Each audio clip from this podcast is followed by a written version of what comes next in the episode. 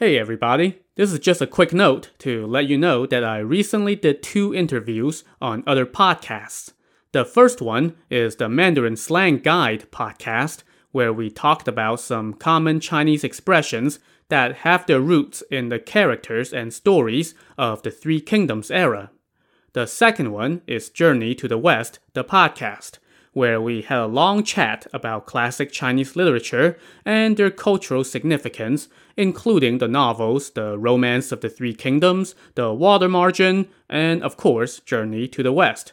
Have a listen, and also check out the other episodes on those podcasts too.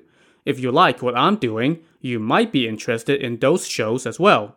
The links to both interviews are in the post for this announcement on my show's website. So, if you want to hear me say, um, and you know, a lot, while chatting with other enthusiasts for classic Chinese novels, um, you know, go have a listen.